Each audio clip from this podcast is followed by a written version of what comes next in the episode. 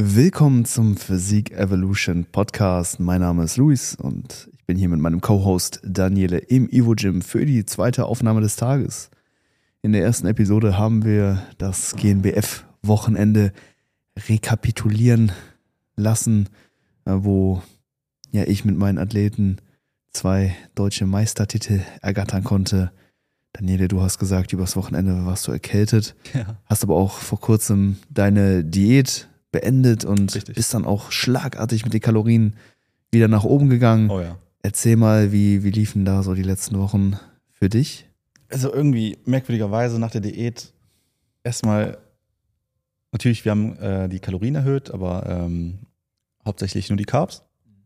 Und ähm, irgendwie dann krank geworden, ich weiß nicht. Also ich, ich will jetzt nicht alles auf das Essen schieben, aber es ist merkwürdig so. Obwohl man mehr Energie hat, mehr Ressourcen, mehr allgemein Nahrungsquellen, wo man sich halt nochmal mehr bedienen darf, äh, irgendwie mega empfindlich geworden. Ich weiß nicht, hast du, hast du da irgendwie eine. Ist Also- es normal oder?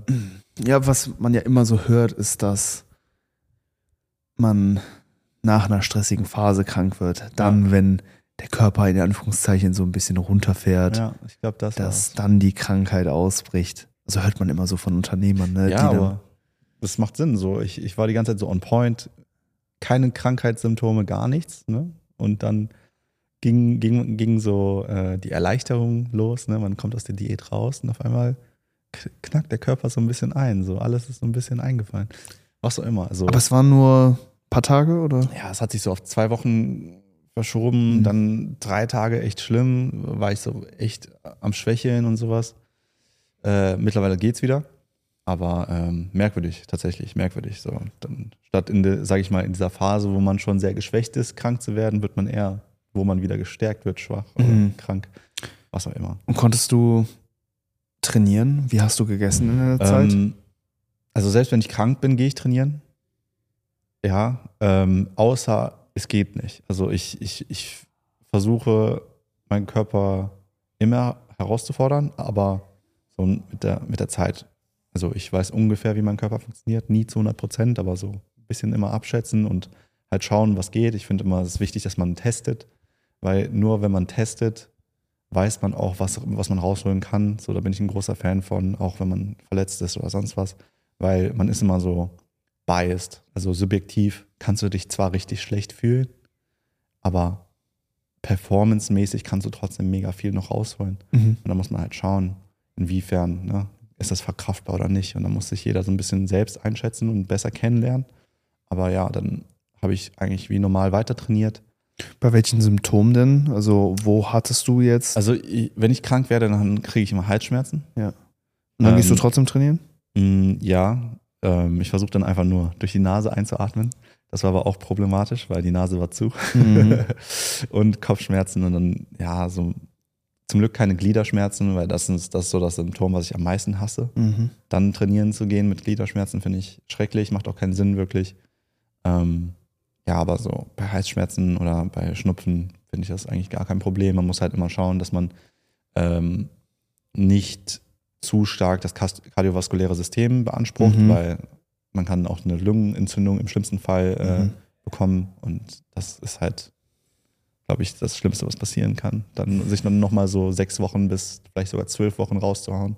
Mhm, Ja, auf jeden Fall. Also ich bin da auch eher konservativer unterwegs. Also Ja. selbst wenn ich jetzt ne, so Halsschmerzen oder eine zu, eine zu Nase habe, Aber das ist bin auch, glaub ich, da besser. eher ähm, vorsichtiger, gerade wenn sich die Symptome am Aufbauen sind. Meistens Mhm. fängt ja eine Erkältung so an, dass ne, diese Symptome auftreten, Ja, erstmal leicht auftreten und sich dann verstärken. So Ja. hast du es ja auch erfahren dann. richtig. Und gerade ne, wenn sich die Symptome am Aufbauen sind, versuche ich mit viel Ruhe zu kontern. Wenn die Symptome dann schon wieder abklingen und man dann auf dem Weg der Besserung ist und dann vielleicht noch leicht diese Symptome entfernt, da bin ich dann auch bei dir. Da fange ich dann persönlich meistens auch schon wieder an, leicht äh, ins Training einzusteigen. Aber gerade wenn sich das Ganze aufbaut, da bin ich eher vorsichtig. Und das ist auch ein wichtiger Punkt, weil man sollte da auch vorsichtig sein. Man sollte da nicht einfach blind einfach weiter draufhauen, weil das sind wichtige Signale, die muss man auch wahrnehmen. Was ich halt dazu sagen muss, jetzt von mir, von meiner Erfahrung aus, ich fühle mich tatsächlich besser, wenn ich dann trotzdem trainieren gehe. Ich weiß nicht wieso, ich weiß nicht, ob es einfach so ein personaler Bias ist, den ich Safe. da habe. Ich, also ich glaube, du musst ja auch irgendwo äh, einfach mental damit zurechtkommen. Und ich finde das immer super schwierig, einfach Ja. mal nicht zu trainieren und ähm, einfach hinnehmen zu müssen, dass man Richtig. gerade nicht an seinen Richtig. Zielen arbeiten kann. Richtig. Und klar, ich sag mal, es ist besser für das eigene Gewissen, ne, wenn man weiß, okay, man hat jetzt das Beste getan, aber Richtig. ob es langfristig dann. Ob, ob man dann auch wirklich produktiv was tut, ist nochmal auch eine andere Geschichte. Ähm, ich weiß nicht, ich, ich mag es einfach trotzdem dann in Bewegung zu bleiben. Mhm. Natürlich könnte man es reduzieren und einfach nur draußen spazieren gehen, sich Mhm. warm ein- einpacken. Mhm. Ähm, aber ich denke, da gibt es einfach nicht den einen Weg. So, jeder muss so seinen eigenen Weg. aber im. Endeffekt warst du dann zwei Wochen mehr oder weniger angeschlagen Ja. und die krassen Symptome, die kamen dann ja erst noch. Genau, die kamen so in der zweiten Woche. Ähm, so in der Mitte waren so drei Tage, wo wirklich Katastrophe war. Da habe ich einen Tag gerestet. Den zweiten Tag bin ich trainieren gegangen. Der dritte Tag war das Schlimmste. Und am vierten Tag ging es mir wieder besser. Mhm. Also kann ich nicht genau sagen, wieso Mhm. das so war, aber ja.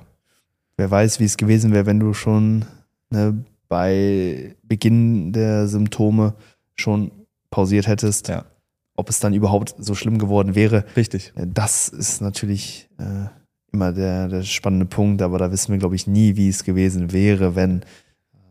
Ja, man kann nur Annahmen treffen. Ähm, am Ende, ich glaube, man kann nichts falsch machen, wenn man einfach restet. Hm, So, ich glaube, das ist so der safeste Weg. Ähm, so, weil wenn der Körper wirklich die Zeit braucht, dann sollte man dem Körper die Zeit geben. Und damit ist man immer auf der sicheren Seite. definitiv. Also so mache ich es mit meinen Athleten, Athletinnen auch immer. Also sobald sich Krankheitssymptome anbahnen, Ja.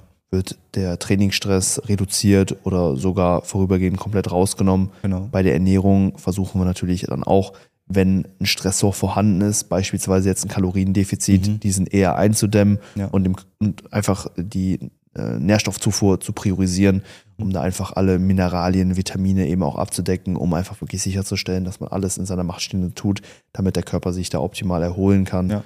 Ähm, ja, demnach ein bisschen vom Gas gehen, vorübergehend, ist, glaube ich, nicht verkehrt, wenn ihr natürlich äh, andere Erfahrungswerte habt oder euren Körper da anders einschätzt, dann äh, gibt es mit Sicherheit auch andere Strategien, aber ich Ja. glaube, das ist wirklich der safeste und der, der beständigste Weg, auch um mit dieser Situation, glaube ich, umzugehen. Weil, wenn man, wenn man auch so logisch daran geht, eine Woche zu pausieren, ist nicht so schlimm, als das die ganze Zeit sich mitzuschleppen und zu verschleppen.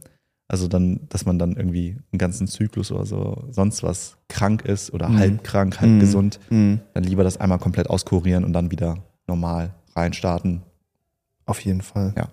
Ähm, genau, Kalorien wurden, wurden erhöht, Gewicht ist um knapp drei Kilo gestiegen. Ähm, Seit Ende der Diät jetzt. genau, seit ja. Ende der Diät. Das ist noch voll im Rahmen. Also Das ist voll im Rahmen. Ich esse gerade so 3,6. Ähm, aber ich nehme aktuell nicht mehr zu. Die Frage ist, wieso? Also vielleicht, wir, wir also mein Coach und ich, wir schauen nochmal die Woche. Äh, Das Gewicht schwankt zwischen 86 und 87, steigt mal wieder bei 87 an, dann fällt es wieder auf 86,5 und ja, ist komisch. Also vielleicht muss da noch mehr rein. Vielleicht auch weniger Ja. Bewegung. wartet mal ab. Ne? Ja. Also die Kalorienerhöhung ist ja noch relativ frisch Richtig. und aktuell fluktuieren ja noch viele Parameter, wie zum Beispiel Glykogen, Speicher, Mageninhalt, Ja.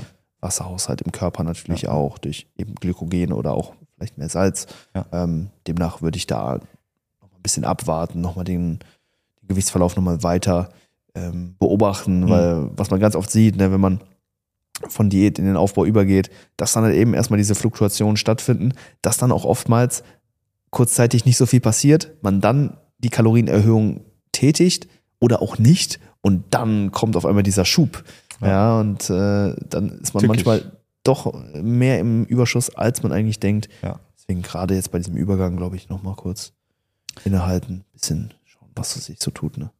ich denke halt, Zeit ist der, der wichtigste Faktor, auch einfach geduldig daran gehen, weil es wird so, erst die Zeit wird sagen, ob es richtig oder falsch ist und am Ende des Tages so, wie gesagt, ich habe da jetzt nicht eine Competition wie bei deinen Athleten, die um, um, um irgendwie in ein paar Wochen stattfindet oder sonst irgendwas. Äh, der Plan ist jetzt einfach ein Jahr noch ein Aufbau zu bleiben.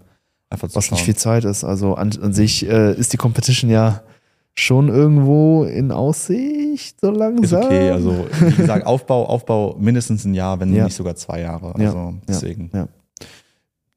Ey, das ist nicht viel Zeit im Bodybuilding. Im Bodybuilding nicht.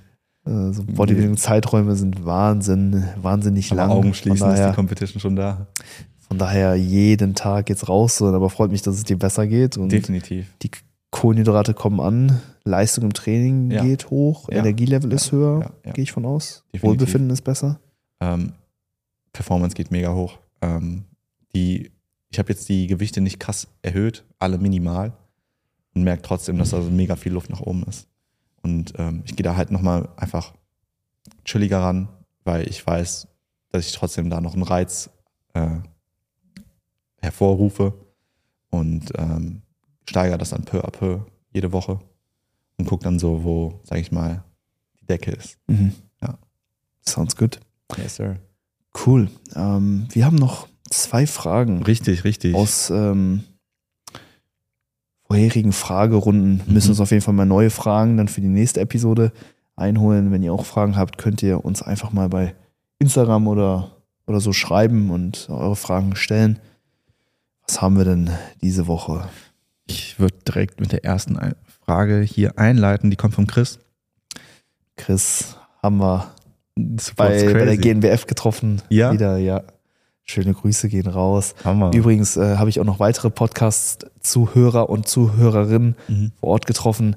Der Timo ist auch äh, am Wochenende gestartet, hat den Podcast über seine gesamte Vorbereitung gehört und sich alle Learnings äh, eben rausgezogen, niedergeschrieben und Das damit geil. dann auch seine eigene Wettkampfvorbereitung äh, bestritten. Komplett Und- alleine? Ja, genau. Wild, Alter. Stabile. Form gebracht. Grüße gehen raus, Timo. Alles Gute für die Offseason. Und äh, die Birte, die war, war äh, Helferin bei der GNBF. Ja. Also war auch die ganzen Tage vor Ort und hat im Backstage äh, alles gemanagt. Und äh, ja, sie hört auch gerne den Podcast. Also auch Grüße an dich, Birte. Ey, Shoutouts. äh, will, auch, Danke auch, euch. will auch bald auf die Bühne, hat, hat jetzt so ein bisschen im Backstage als Helferin da ja, Bühnenluft geschnuppert, mehr oder weniger. Und da natürlich auch alles Gute Ja. für die nächste Zeit. Jetzt zur Frage von Chris. Genau, und zwar fragt er ähm, eine Frage an dich. Äh, er fragt dich, hast du damals als Personal Trainer oder Flächentrainer erst gearbeitet oder gleich als Online-Coach angefangen? Nee, bei mir ging es genauso los. Äh, Ich habe in einem Fitnessstudio gearbeitet. Das Ach, Ganze war äh, begleitend zu meinem Bachelor-Studiengang, den ich damals Okay. gemacht habe. Es war ein duales Studium. Also Okay. ich hatte ähm, die Studienunterlagen zu Hause und dann regelmäßig Präsenzphasen äh, vor Ort bei einem Studienzentrum Mhm. mit Prüfungsleistung und habe halt eben nebenbei dann noch äh, oder äh, studiumsbegleitend dann in einem Fitnessstudio gearbeitet Mhm. und habe äh, da auch ja, mehr oder weniger die Trainingsfläche geleitet, Unsicher ähm, gemacht. unsicher gemacht, ähm, Leute äh, eingewiesen, Personal Trainings ge gegeben, Ja. äh, Trainingspläne erstellt und äh, auch Kurse gegeben, vereinzelt. Ähm, genau, deswegen damit habe ich tatsächlich angefangen. Es war jetzt natürlich nicht so das Klientel, mit dem ich jetzt langfristig zusammenarbeiten wollte. Deswegen habe ich mich dann eben auch als äh, Coach dann selbstständig gemacht, Mhm. um dann halt auch wirklich die Leute heranzuziehen, die eben auch ambitioniert sind und Ja. da ordentlich Gas geben wollen. Und das war jetzt in dem Fitnessstudio so bedingt der Fall. Ne? Ich. Klar, von bis gab es alles, aber äh, ja, war auf jeden Fall eine coole Erfahrung. Ähm, hat mich natürlich auch dann gut auf ähm, alles, was danach kam, noch, nur noch vorbereitet. Interessant. Ähm, wie, wie sah so ein Arbeitstag von dir aus? Also als du im Studio warst, gab es da irgendwie so eine Routine, die du hattest oder ähm, war das je, war jeden Tag, jeder Tag anders? Also gab es da war, so? jeder Tag war relativ äh, unterschiedlich, einfach weil ich äh, entweder in der Früh oder in der Spätschicht eingeteilt war Mhm. und ähm, dementsprechend auch unterschiedliche Aufgabenbereiche eben hatte. Ähm, musste dementsprechend einspringen, da wo, wo es eben Arbeit gab, hatte dann Termine, äh, Verkaufsgespräche äh, oder eben auch Einweisungen, Trainingsplan, Optimierungen, Kurse, die ich gegeben habe. Das war immer so ein bisschen situativ, je nach Wochentag und je nach Schicht, die ich da eben antreten musste. Und ja, wie es als Student dann in dem Unternehmen auch so ist, ne, waren natürlich auch so Arbeiten wie Geräte putzen oder äh, Thekendienst eben auch mit dabei. Also Ja. da führte leider auch kein Weg drumherum damals. Ja, ist man durch. Ja, absolut. Aber trotzdem eine gute Erfahrung, schätze ich mal. Ja. Ähm, ja, also ich glaube, das war schon. Und dann direkt als Online-Coach, wie, vielleicht würde den Chris das noch interessieren, ähm, als Online-Coach, wie, wie hast du den Transfer gemacht? Also wie, wie hast du diesen Übergang vom, sag ich mal, Flächentrainer, vom Personal Trainer in den Online-Personal Trainer, Online-Coach gemacht? Mhm.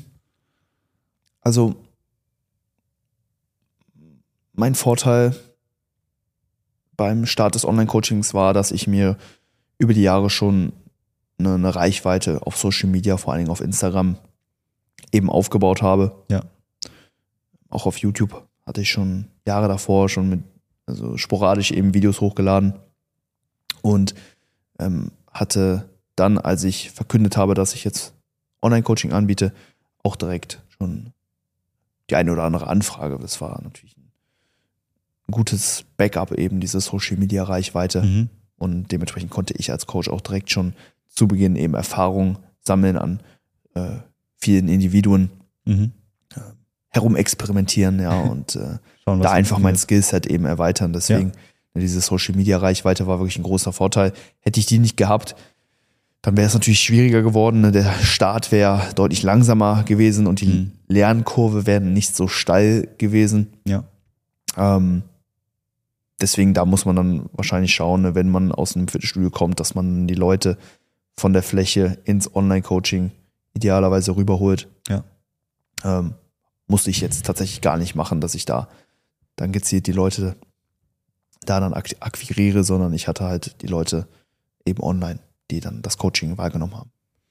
Stark. Und das bringt mich auch zu meiner nächsten Frage. Und zwar, wenn du dann die Leute im Coaching hattest, wie gehst du damit um, wenn Klienten dein Coaching beenden? Ja, das ist, ist natürlich manchmal schade, ne, wenn sich dann so Wege trennen, ne? vor allen Dingen, wenn du dann mit Leuten eine sehr, sehr positive und innige Beziehung eben auch aufgebaut hast. Aber ähm, nichts ist für immer, ja, auch, auch, auch kein Coaching. Ähm, ich bin sehr, sehr dankbar rü- darüber, dass ich äh, tatsächlich noch Leute im Coaching habe, die damals, ne, wo ich gestartet bin, dass sie immer noch dabei sind. Also das ist jetzt mittlerweile dreieinhalb Jahre her und die Krass. sind immer noch glücklich und wir machen immer noch gemeinsam Fortschritte. Hammer. Und das ist natürlich, ähm, na, natürlich wunderschön. Aber auch wenn sich die Wege dann eben trennen, ist es äh, dann Das gehört dazu. einfach ähm, ist, ein, ist ein Teil äh, von, von der Laufbahn des Athleten und dann blickt man halt eben auf dieses Kapitel zurück und ähm, rekapituliert eben, okay, was hätte besser laufen können, was, äh, wo liegt noch das Potenzial des, des Athleten. Deswegen, ich versuche dann da möglichst professionell natürlich mit um, umzugehen. Klar, ne, gewisse Emotionen schwingen da immer mit, mal mehr, mal weniger, Ja. je nachdem, äh, wer da eben abgeht. Aber grundsätzlich, ähm, ja, versuche ich da äh, dann dem Athleten, der Athletin einfach für die Zukunft nochmal ein bisschen was mitzugeben und ähm, ja, auch natürlich nochmal meine Dankbarkeit auszudrücken dafür, dass sie sich überhaupt erst für mich entschieden haben. Und in der Regel kann man da, ne, hat man dann immer so ein weinendes Auge und ein lachendes Auge, wenn man dann auf die Zeit zurückblickt und dann natürlich auch auf äh, die Entwicklung schaut, Mhm. die das Individuum dann eben durchgemacht hat und die Erfolge, die man halt eben gemeinsam produziert hat. Und meistens ist das dann auch irgendwo, ja, ein schöner Moment irgendwo, dann einfach nochmal zu sehen, okay, das haben wir bis hierhin geschafft. Und äh, dass ich eben auch dann einen positiven Einfluss auf deren Laufbahn als Athlet, als, als Individuum, als, als Mensch letztendlich auch nehmen konnte. Und dann, genau, können sich, kann, also kann auch ein Coaching mal beendet werden. Also, wie gesagt, nichts ist für immer. Und man versucht einfach aus der Zeit, die man halt hat, das Beste rauszuholen. Richtig. Ich denke, das, das liegt auch nicht so in deiner Hand. Also du kannst einfach nur dein Bestes geben und alles andere, darüber hast du keine Kontrolle. Du kannst einfach nur die beste Leistung geben, Mhm. äh, dir die beste Mühe machen für deinen Klienten, für deinen Athleten. Und äh, ob da jetzt irgendwie dann das, das, das, das Coaching aufgelöst wird oder nicht, das liegt ja nicht bei dir. Oder gab es schon mal eine Situation, wo du das Coaching aufgelöst hast? Mm. also es gab halt dann so Situationen, wo man halt ähm, dann auch einfach klar thematisieren musste, okay, so wie es jetzt gerade läuft, kann es halt eben nicht weiterlaufen, Ja, ja. wenn dann die Adherence nicht äh, eben stimmt, die äh, der Coaching-Service auch nicht entsprechend genutzt wird, einfach nicht genügend Kommunikation Richtig. stattfindet, ne, dann muss man da natürlich dann auch auf den Zahn fühlen ne, dem, Ja, ja, und zu sagen, hey, was ist hier los? Ne? Und dann entwickelt sich dann eben aus äh, dieser Thematisierung des Problems dann eben dann auch dann daraus, dass das Coaching dann einfach keinen Sinn mehr macht und dann äh, trennen sich darüber auch die Wege. Aber ich will halt, dass der Athlet dann auch diese Entscheidung oder die Athletin die Entscheidung dann natürlich auch selber trifft und selber versteht, dass es halt dann jetzt auch Ja. einfach nicht mehr sinnvoll ist. Also ich führe dem Ganzen so lange auf den Zahn, bis dann halt die Entscheidung vom, von der Person dann auch einfach selber kommt. Nee, aber macht doch Sinn, weil entweder sind Leute 100% dabei genau. oder halt gar nicht, weil wenn, wenn da jetzt nicht jede Woche oder einfach irgendwie eine Kommunikation kommt vom, vom Athleten zu dir, weil du brauchst ja die Information, du musst ja, immer einen Statusbericht irgendwie haben, weil ohne Information, ohne Feedback, wie das Training läuft, Ja. wie die Ernährung läuft, Genau. sonst irgendwas, Kann ich nicht arbeiten. Ne? wie willst du da arbeiten? Genau. So, das ist so, stell, stell dir vor, du bist ein, ein Supermarkt und dann kommen Leute zu dir und du hast gar keine Artikel. Mhm. So, was willst du Ja. dem verkaufen? Ja, genau. So, du, du, du musst ja schon wissen, so, was, was braucht dein Athlet, was, was hat der für Wehwehchen, was sind seine Ziele, was sind sonst irgendetwas ohne Informationen. Richtig. Ja, klar, Genau. macht Sinn. Und also, ne, da ist natürlich dann noch die Voraussetzung, dass sich das Individuum dann auch dem Coaching-Prozess natürlich hingibt und äh, mich als Instanz dann auch nutzt. Ja, sonst macht das Ganze natürlich keinen Sinn. Ich, ich will keine Karteileichen in, in meinem Roster haben. Also, das ist natürlich nicht der Anspruch. Vielleicht wollen Leu wollte der oder die einfach dir Geld geben jeden Monat. Mehr nicht. Mehr war es nicht. Vielleicht wolltest du helfen, aber das war gar nicht die Intention.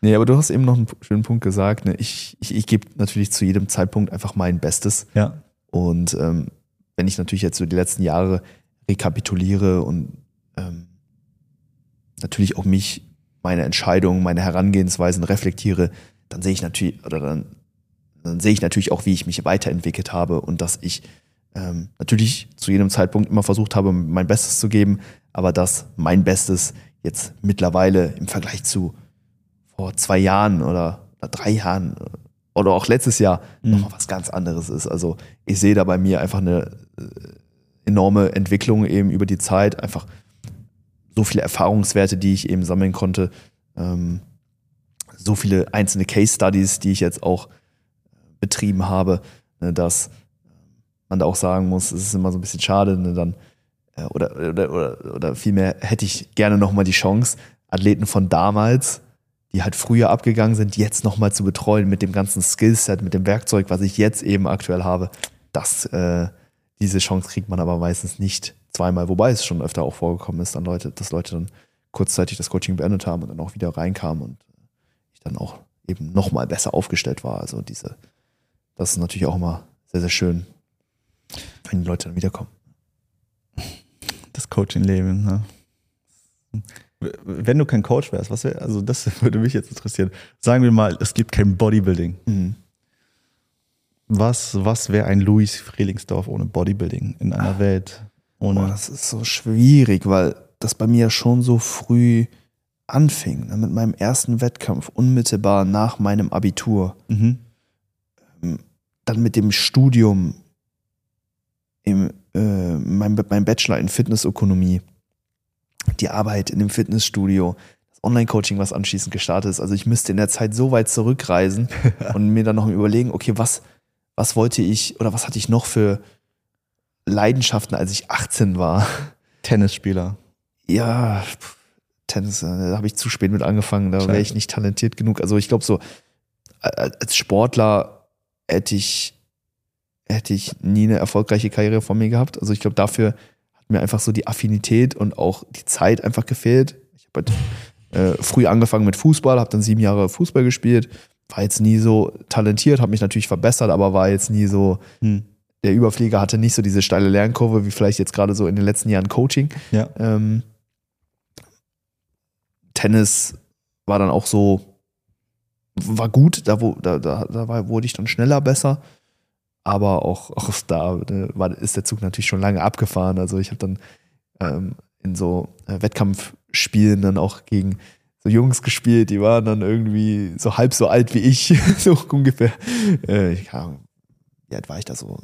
15, 16 und da hast du so gegen neunjährige Jungs gespielt. So. Tschüss. Ja, ja, die da schon richtig gepusht wurden von ihren Eltern auch und so. Krass. Nee, also im sportlichen Bereich, glaube ich, wäre es schwer geworden. Ähm ich weiß nicht, wo, wofür ich mich damals sonst hätte entscheiden können, weil, so, weil damals war jetzt noch nicht so eine Passion für irgendwas außer ja, Sport generell einfach Mhm. gegeben. Ähm, so jetzt mit der Zeit gibt es viele Themen, die ich äh, interessant finde, Mhm. auch zwangsläufig wegen meinem Beruf. Ja. Vielleicht wäre ich, äh, oder würde ich, wenn ich sag mal, meine Karriere jetzt von, wenn ich jetzt nochmal eine neue Karriere aufbauen könnte und es nicht Coaching im Sportbereich sein dürfte, vielleicht wäre ich irgendwo in die Wissenschaft gegangen, in die Forschung. Vielleicht wäre ich Steuerberater geworden. vielleicht DJ. DJ. Wir haben es. Es ist DJ. I don't know. Du würdest den härtesten Hardstyle rauspumpen, den es gibt auf der Welt. Eventuell, ja. In, einer- in einem Parallel. Wobei weniger DJ, eher Producer, ne? Also Oder Producer. ja. beides, ne? Beides kommt da. Slash. Ey, ähm, Editor, äh, also gerade so Mediengestaltung, Mhm. Video, Filming, Ja. Kinofilme produzieren oder sowas. Wäre auch, wär auch geil. Also so alles, was, Ich habe letztens, apropos Kinofilm, ich habe letztens Avatar 2 geguckt. ja, boah, geiler Film. Hab ich auch gesehen. Ich fand den ernüchternd. Wirklich? Ja. Wieso? Ich habe ich hab nie Avatar 1 geguckt, ja. Dann, Das dann, dann, ne? dann wollte ich zu Avatar 2 gehen und dann meinte meine Freundin zu mir, hey, hast du überhaupt Avatar 1 geguckt? Ich so, Nein. Haben wir Avatar 1 geguckt. Ja, Hammerfilm. geil, ne? Übertrieben geiler Film. Ja. Ich so, wann ist der rausgekommen? 2009. Ich so, was? 2009? So, so, so sah doch nicht 2009 aus. Es war wirklich, Verrückt, ne? Das war für die damalige Zeit wirklich ein Wahnsinnsfortschritt. also man muss auch so zurückdenken, weil 2009, der Film sieht nicht aus wie 2009. Nee. Es ist Vor allem damals Wahnsinn. 3D im Kino war der wirklich, das war der beste 3D-Film, der zu dem Zeitpunkt raus. 3D war. gab's den? Ja, 3D war damals 2009 noch absolut nicht ausgereift. komischen Brillen. Ja, ja, ja, genau, die, das war echt noch nicht so cool. Also- und das war der erste Film, der diese Effekte wirklich richtig gut genutzt hat. Das war so ein geiler Look. Wie gesagt, Avatar 1, krass. Den Ja. gebe ich alle Blumen der Welt. Aber Avatar 2, der war so. Ich will nicht spoilern. Wir können danach mal kurz reden, wieso ich den nicht so gut fand. Der war gut, aber Er war lange, das muss man sagen. Ne? ja, ging, der erste war ja auch lang, drei Stunden. ging dreieinhalb Stunden oder so. Ja. Aber ich fand die Bilder, also insgesamt war schon sehr, sehr schön. Was, also, ja, der was, Film ich, war was, ich schön. an, was ich an den Film mag, so, und wir sind jetzt, äh, wir sind kein Filmkritik-Podcast oder Channel, aber was ich an dem Film mag, so die Szenerie und diese ganze Welt, in der das Mhm. spielt, Mhm. mit den Stämmen und sowas und der Ja. eigenen Sprache, Kultur und sowas, das finde ich schon sehr, sehr gut gemacht Mhm. und sehr durchdacht. Da haben die schon echt sich gute Gedanken gemacht. Die, die Lebewesen, die da leben und sowas, die ganze Atmosphäre und die Regeln, die da sind auf dieser Welt. Hammer. Der Plot hat mir nicht so gefallen. Okay. Also der, es war wirklich der Plot. Ja. Also sonst bin ich ein Fan davon. Ich, ich mag so diese Idee. War natürlich schwierig, ne, nach dem ersten Teil da nochmal weiter dran anzusetzen, aber kein Spoiler an der Kein Stelle. Spoiler, Leute. Gönnt euch eure eigene Meinung. Ähm. Ein Film, den ich mir diese Woche noch anschaue, ist John Wick 4. Oh, das muss ich auch angucken. John Wick 3 hat schon gut geballert, also da ist ähm, jetzt nichts so mit äh, groß Plot und Dialog und so, da gibt's nur auf die Fresse. Da wird, da wird so wird gesprochen. Pull the trigger, ey, ja, ja. Ja. Ey, geil. Es wird Kugeln regnen. Leute, vielen, vielen Dank fürs Zuhören, Danke, danke. beziehungsweise fürs Zuschauen für alle die, die bei YouTube eingeschaltet haben. Richtig. Mit dem Code Hyper könnt ihr uns und den Podcast unterstützen, nämlich bei eurer Bestellung bei ivosportsfilm.de. Mit dem Code Hyper, wie gesagt, spart ihr den Bestpreis auf die besten Supplements auf dem Markt und supportet den Podcast. Und zum Ende jeder Episode packen wir einen Track auf unsere Spotify Playlist. Ähm, ich habe einen Track von Warface und Ruler. Wahnsinns Collaboration Mhm. Warstyle-Segment. Ähm, der Trackname fällt mir gerade nicht ein, aber ich packe ihn dann trotzdem einfach auf die Playlist. Daniele, was hast du? Ich nehme von Blast und Roddy Rich Passionate. Hammer. Leute, wir hören uns. Bis dahin, macht's gut. Peace Ciao. out.